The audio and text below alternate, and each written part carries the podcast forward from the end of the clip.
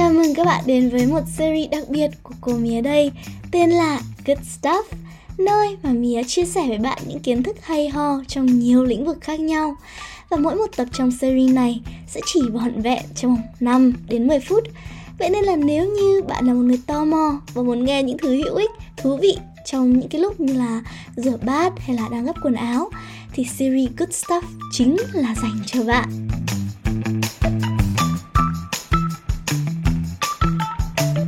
Có một từ gồm hai chữ cái mà chúng ta có thể nghe được ở bất cứ nơi đâu và dù ở bất cứ đất nước nào. Okay then. Okay then. Learn to truly love yourself. Okay. Okay, get yourself up here. Okay. I don't know what to say. Say okay. Okay. Ok có thể là một từ có tính nhận diện cao nhất trên trái đất này. Nó đóng một vai trò quan trọng trong cách chúng ta giao tiếp với người khác. Dù cho có thể là bạn cũng không để ý đâu. Thế nhưng mà mình cam đoan rằng ngày nào bạn cũng dùng cụm từ này và thậm chí có thể là còn nhiều hơn cả bạn nghĩ. nó ok không mình nghĩ là ok không ok thì mình vẫn làm được phương án này thôi ok bây giờ bắt tay làm vào làm đi ok Đến cả Binz còn có một bài hát tên là Ok. Vậy thì OK bắt nguồn từ đâu? Quay ngược lại những năm 30 của thế kỷ 19. OK thật ra được sinh ra từ một bút viết tắt của những từ được cố tình viết sai. Mọi thứ bắt đầu khi giới trẻ ở Boston khoái chí với việc mã hóa ngôn ngữ một cách dã man trong cách nói chuyện của họ. Giống như thời nay, người Việt chúng ta hay có những câu viết tắt như là không liên quan, CLQ hay là ảo tưởng sức mạnh, ATSM. Thì hồi đó cũng có những câu viết tắt như vậy. Chẳng hạn như là KC cho enough said hoặc là enough said. KY cho no use và OW cho alright. Và nhờ vào một vài sự may mắn nào đấy thì một từ viết tắt đã trở nên nổi trội hơn những từ viết tắt khác, đó là OK cho all correct. Vào những năm đầu tiên của thế kỷ 19, cụm từ all correct phổ biến trong việc dùng để xác nhận mọi thứ đều theo đúng chính tự. Và người anh em phiên bản rút ngắn của nó bắt đầu trở thành một xu hướng vào 23 tháng 3 năm 1839 khi OK lần đầu được sử dụng trong tờ Boston Morning. Sau đó, những tờ báo khác cũng hùa theo trò đùa này và làm nó lan ra cả đất nước cho đến khi OK trở thành một thứ gì đó mà mọi người đều biết chứ không chỉ còn là một vài cư dân nội khu của Boston nữa. Và sự nổi tiếng đột ngột của OK thậm chí còn khiến cho ông Tổng thống Mỹ Martin Van Buren đến từ thị trấn Kinderhook, thành phố New York lấy nó làm biệt danh trong suốt chiến dịch tái tranh cử của ông vào năm 1840. Những người ủng hộ Martin Van Buren đã thành lập một câu lạc bộ tên là OK và thông điệp của họ khá là rõ ràng. Old Kinderhook thì all correct. Chiến dịch đó được công bố rộng rãi và trở nên khá là thô thiển trong giới báo chí. Những đối thủ chính trị của Martin biến việc viết tắt trở thành mũi giáo để chống lại ông. Họ bảo OK là viết tắt của Awful Conspiracy, âm mưu kinh khủng, hay Awful Catastrophe, thảm họa kinh khủng.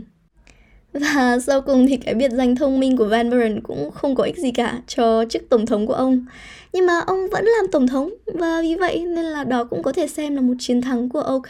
Không cần phải nói thì chiến dịch tranh cử tổng thống năm đó cũng đã đưa OK vào ngôn ngữ bản địa của người Mỹ. Và trong khi những từ viết tắt khác trở nên lỗi thời, OK lại chỉ từ một từ lóng lại được sử dụng một cách hợp pháp và chính thức nhờ vào một phát minh tên là điện báo.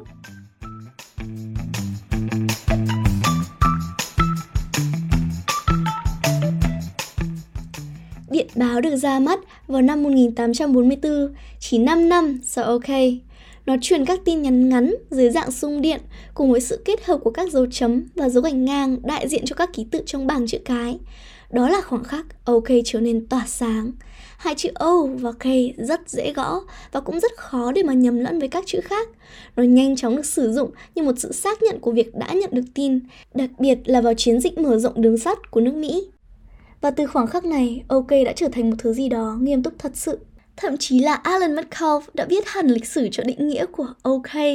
Ông giải thích rằng đây là từ khẳng định nhưng mà không đánh giá. Giải thích nôm na ra thì nó có nghĩa là nó không truyền đạt bất kỳ cảm xúc nào, nhưng mà nó chỉ công nhận và chấp nhận thông tin thôi.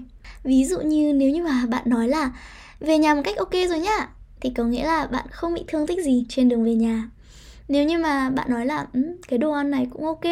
À, vậy thì có nghĩa là um, đồ ăn này cũng tạm chấp nhận được.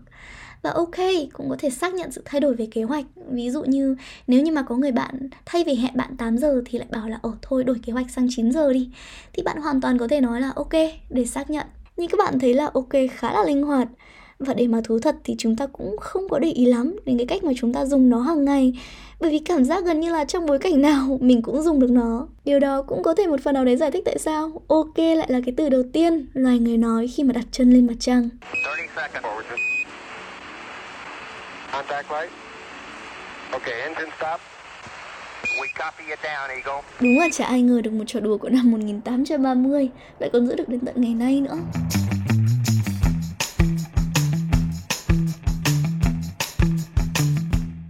Còn bạn thì sao? Bạn có hay dùng OK không?